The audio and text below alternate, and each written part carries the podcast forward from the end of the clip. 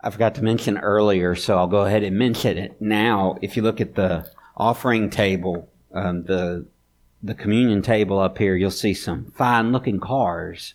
We had some cars that our boys um, ran in the RA Racers this past uh, Friday night, and um, James and Mitchell both got best looking in their divisions. Um, that's the cars, not the boys, but yeah, yeah. Uh, he's mighty handsome because he looks like me. So I'll just throw that out there. But they both got best looking in their divisions, and then Brantley actually ran a car in the open division and got third place overall. So um, Brantley's not here this morning; he's at home, but. Um, but the guys are here, so make sure you congratulate them and come take a look at their stuff as well. I'd like to say I had something to do with that, but I had absolutely nothing to do with it. So, um, so, uh, and he's not here either, but Robert Klein had a lot to do with that as well, helping the boys work on their cars. So, uh, be sure you tell him congratulations as well. Today we're going to listen to the Word of God as it's found in Luke chapter 6. So stand with me and turn to Luke chapter 6 in your Bibles. Luke 6, we are in the second week looking at the Sermon on the Mount in Luke's Gospel. Luke chapter 6 verses 27 to 36. This is God's Word.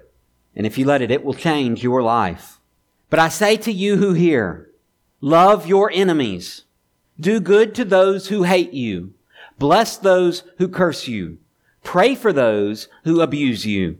To the one who strikes you on the cheek, offer the other cheek also. And from the one who takes away your cloak, do not withhold your tunic either. Give to everyone who begs from you. And from one who takes away your goods, do not demand them back. And as you wish that others would do to you, so do to them. If you love those who love you, what benefit is that to you? For even sinners love those who love them. And if you do good to those who do good to you, what benefit is that to you? For even sinners do the same. And if you lend to those from whom you expect to receive, what credit is that to you? Even sinners lead, lend to sinners to get back the same amount. But love your enemies and do good and lend, expecting nothing in return. And your reward will be great and you will be sons of the Most High. For he is kind to the ungrateful and the evil. Be merciful, even as your Father is merciful. Father, we pray that we take these words to heart, that we not only hear them, but we understand them, and even more, that we apply. Help us to love our enemies. In Christ's name we pray. Amen. You may be seated. Love is a primary ethic of God's kingdom. And we should extend it to all people. We're talking this morning about what it means to live the kingdom life. Last week we saw Christ teaching his disciples amid massive crowds who were hungry for something more than just bread. Looking for healing for something much deeper than physical ailments. We saw how the ethos of God's kingdom turns our ideas of blessing and woe on their heads how the things we often look at as problems turn out to be the ways that wise men put their trust in God and not in the temporal, physical things that never satisfy. Now we begin to see that kingdom life in practice. Christ begins by making a difficult statement. Look at verse 27. But I say to you who hear. Remember, this whole Sermon on the Mount is directed toward disciples. He's not talking to the world at large. He's specifically calling out his own followers to employ his kingdom love. You who hear refers to the ones who are following him, who are listening to his voice. Jesus talks about a little bit later in this chapter. These are the people who are like wise men who build their house on the rock. And when the rains come, the house stands firm. These are the ones who, like sheep, knowing the voice of their shepherd, know his voice and follow him. These are the ones who have ears to hear and are blessed by God. These are the ones who hear and understand the word. Like, like good soil, when a farmer throws out the seed and the seed takes root and grows and produces fruitful abundance. These are the ones that Jesus says are the ones who hear and who understand, who apply the word to their lives. Frequently, it's even a command. He who has ears, let him hear. Not everyone who hears Jesus' words understand them. And not everyone who understands them applies them. He's not talking to them. He's not talking to the ones who aren't listening. But let me for just a moment. When you ignore the words of Christ, the very words of God, you're establishing your own judgment. God will judge sin, your sin, period. The question is whether He's going to judge your sin on the cross or on you. If you will not hear Jesus' words, you will not receive Jesus' works as your salvation. I would beg, beg you, please turn to Christ today. Please trust Him. Please hear Him before it's too late. He who has ears, let him hear. But to those who do hear, Christ gives the command, love your enemies. Love your enemies. It's so simple and yet so profound, isn't it? The first ethic of the kingdom life is a love that extends to all, even to those who don't deserve it. Love your enemies. Before we look at what it means to love your enemies, what that looks like in real life, uh, I think we should define some terms. This word love, uh, you've probably heard of a related word. This is the verb form, but the noun form you've probably heard of. It's agape. Y'all familiar with that word? Agape is, is unique. There are several words for love. This one's unique in that it talks about love from a deep appreciation that puts one in a high regard. In other words, it's not just a love that's because of a, a relationship. It's not a love based on an external factor or, or based on the way that you relate with someone. It's a love that comes from a deep appreciation within that springs up in a high regard. This isn't like, I love hot dogs. Not that kind of love. This isn't prefer. This isn't even treat well. This kind of love genuinely and passionately seeks the benefit of the one loved. And we'll see that play out in just a moment. The word for enemy is also interesting. It applies to one with whom peace and communion are not possible. These enemies are such that you could never get along with them. The only thing that's possible is open warfare and hatred.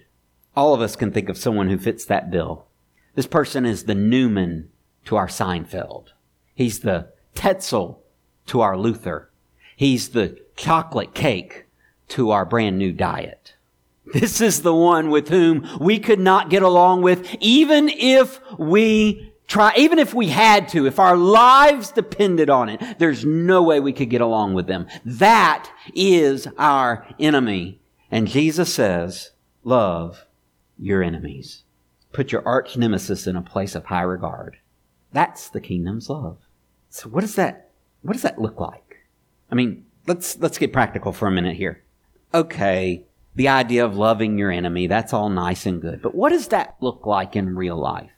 Jesus gives us a couple of ways that we love our enemies, practical things, things that are boots on the ground.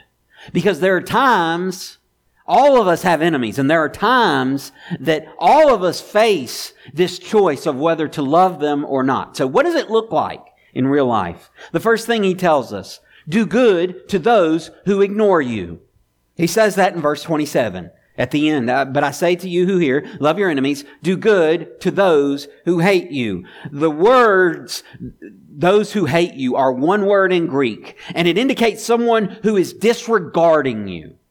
This is someone who doesn't even notice you. Someone who doesn't care about you at all. You been there? You're, you're working, you're trying hard for someone, and they couldn't give a rip about it. You been there? Everybody been there? Yeah. Jesus says, do good. They slight you by not even bothering to notice you, Jesus says loving your enemies means performing good for those who will not recognize your efforts. I had a pastor one time that as a teenager worked in a funeral home. And in the funeral home, one of his jobs was to wash the hearse. And he had to wash it every single day. Now you, you think, you think your job is monotonous. I, I'm, I'm sure washing a car every day is just boring as all get out. His boss one time told him, son, no one's ever going to notice or thank you for doing that. No one's ever going to care until you don't do it.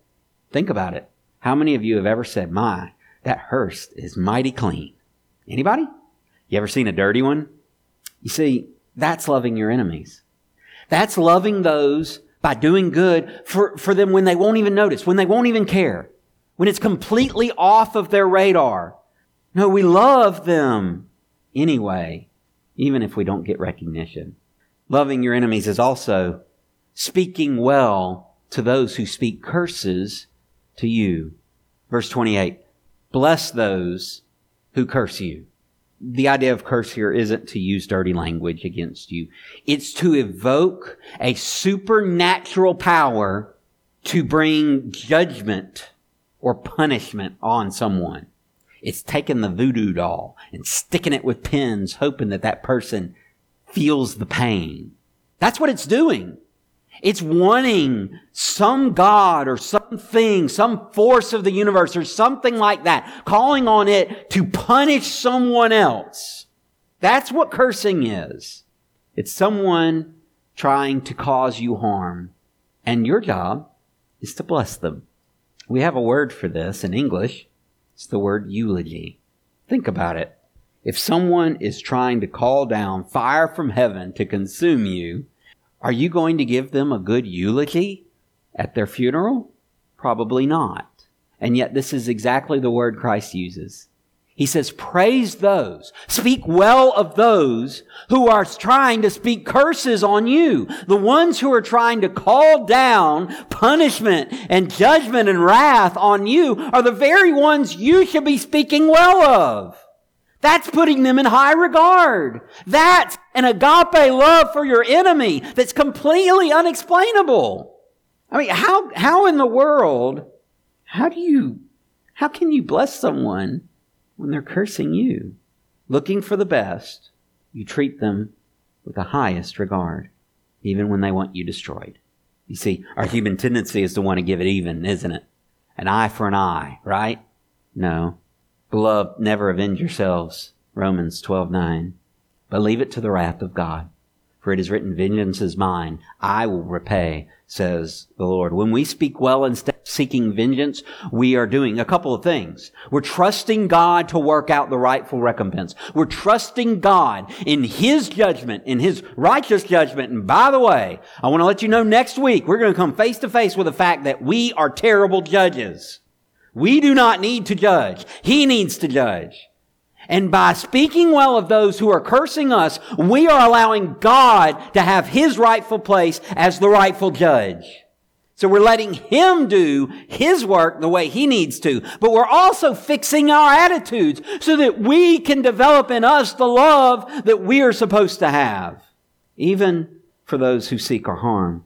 It's one way we love our neighbor as ourselves. We're choosing a better way to live and we're not letting hatred take root in our hearts. That's loving your enemies. Another way we love our enemies. Intercede for those who mistreat you. The end of verse 28. Pray for those who abuse you. Now this is the one that's direct. This is the person who is outright mistreating you, doing you wrong. Now, you can, you can stay home during the day and you can watch commercial after commercial after commercial for lawyers that'll say, have you been wronged or injured? Call me. I'll get you the justice you deserve. I should be one of those lawyers. I've got, I've got, I, I don't know that I could do the, the fast speech right at the end. No quality representation is made, you know, all that. I can't do that very well.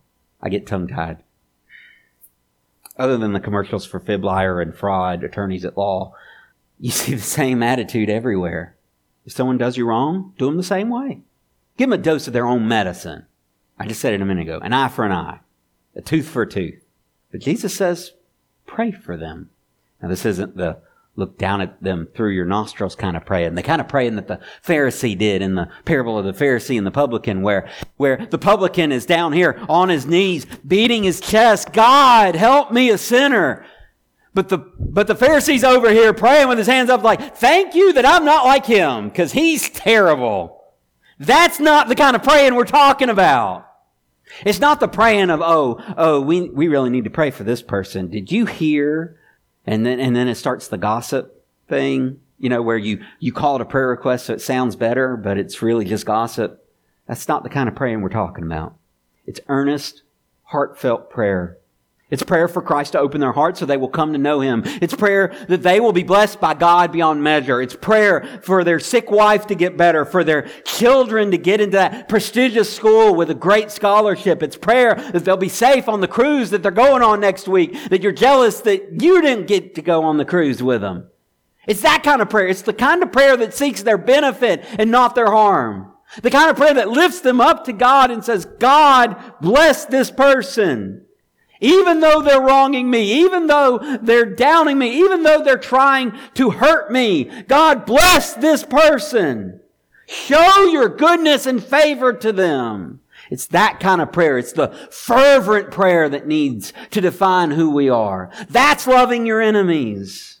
When you're praying for someone's well-being, God's actively molding you to be the light into their darkness. You cannot fervently pray for someone and still hate them.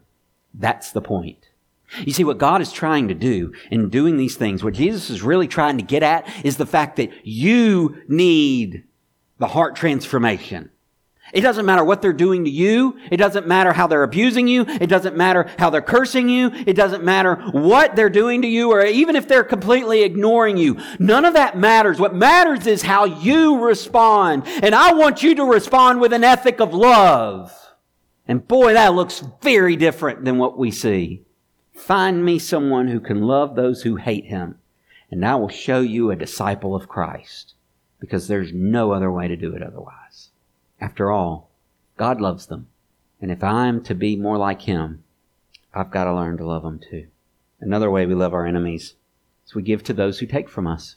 These two verses give us some interesting pictures to the one who strikes you on the cheek, turn the other cheek also. Right? From the one who takes away your cloak, do not withhold your tunic either. Give to everyone who begs from you, and from the one who takes away your goods, do not demand them back. James, will you come up here for a second? I want to. I think it would help if I show you this. Don't worry, I'm not going to actually slap you. Okay? All right? You, you need to know two things about this. Uh, first, when people strike, they, they would never hit with their left hand. Okay? You never hit someone with your left hand. You'd always go with the right hand because that's the stronger hand and that's just the way you do it in society. Okay? So you, you would only use the right hand. The second thing is if the person is a slave, you don't hit them with the forehand. You hit them with the backhand. It's a way of saying you're not even worthy of getting slapped with the front of my hand. So I'm just going to hit you with the back. Okay? When Jesus is saying to turn the other cheek, he's saying that when you go to slap someone, James, and you turn the other cheek, you are offering them the cheek to get a backhanded slap. You are telling them, you are treating me like you would a slave. It's a way, thank you, James, good job. It's a way of not only just demeaning someone, it's a way of demeaning them in such a, it's a way of, of correcting someone by reminding them, you are mistreating me. The way you're treating me is wrong, and you shouldn't be doing this to me. It's that, it's a way of calling them out without calling them out. It's a gentle reminder that, hey, this isn't right. By turning the other cheek, you're not seeking revenge. You're seeking reconciliation. The same is true with the, the cloak and the tunic. The cloak is the outer garment, the tunic is the inner garment.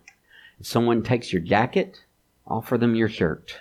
Now, it's basically like saying, You're stealing from me. Would you take all my clothes? Would you steal everything? Would you leave me with absolutely nothing?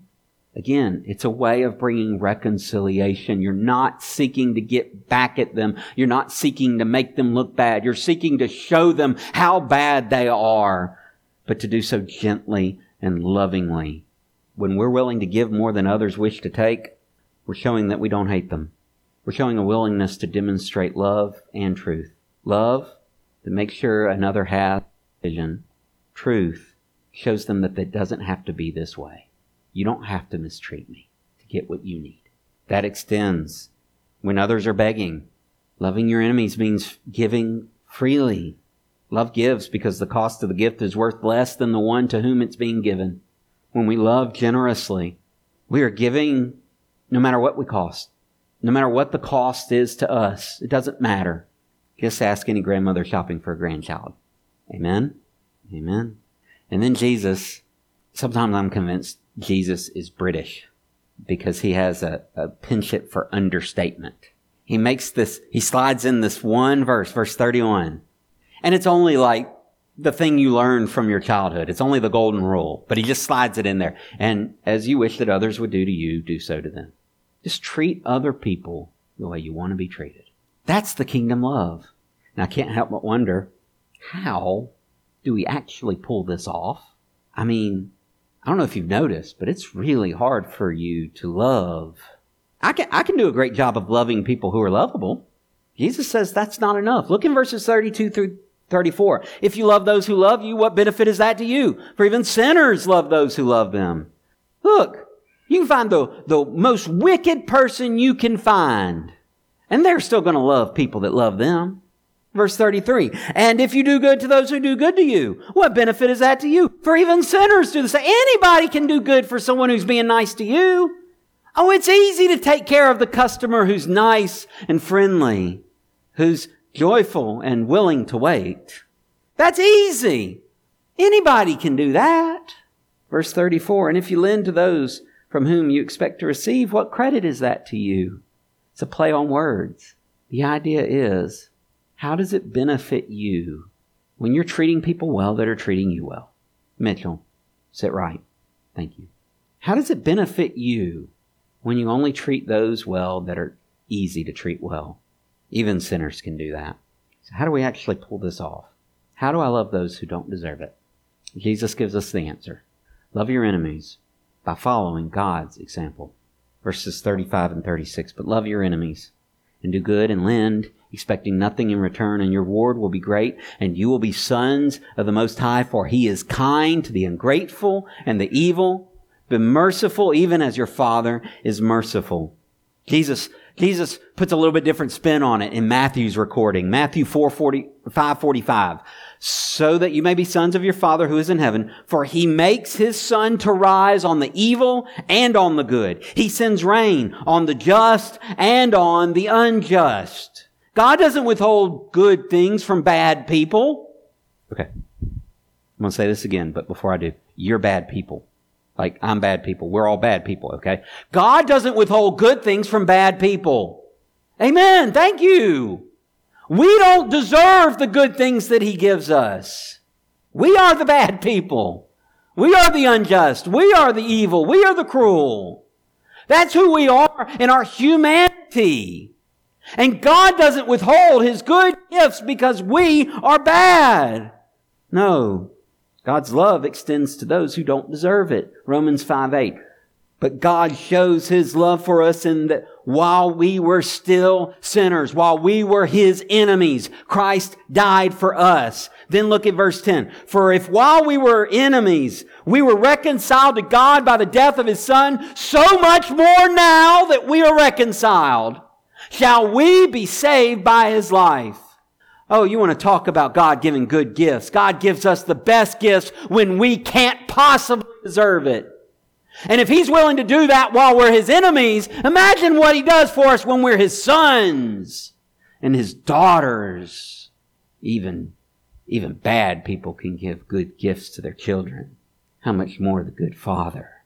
Let me tell you, God's love, God's love changes us it makes us capable of loving 1 John 4. And this is love, not that we have loved God, but that He loved us and sent his son to be the propitiation for our sins. Beloved, if God so loved us, we ought also to love one another. And then in verse 19, it can't get any clearer than this. We love because he first loved us.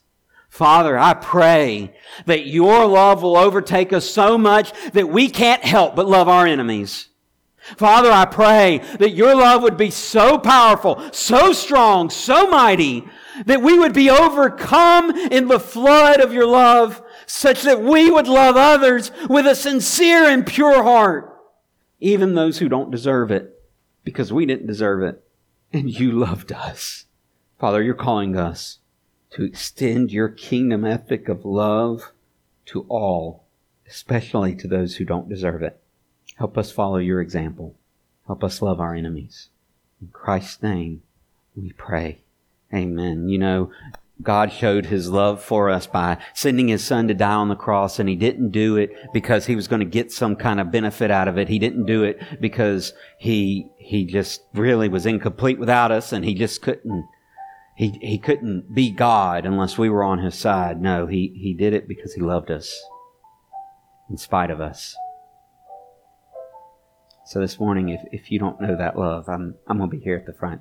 I'd love love to help you come to know Him. If you do, maybe you're thinking of that enemy in your head and you're thinking, I haven't really been loving them. Would you come lay it on the altar before God? Would you ask God to help you love your enemy? If you want to talk with someone, pray with someone, I'll be here. You come when we sing this invitation hymn.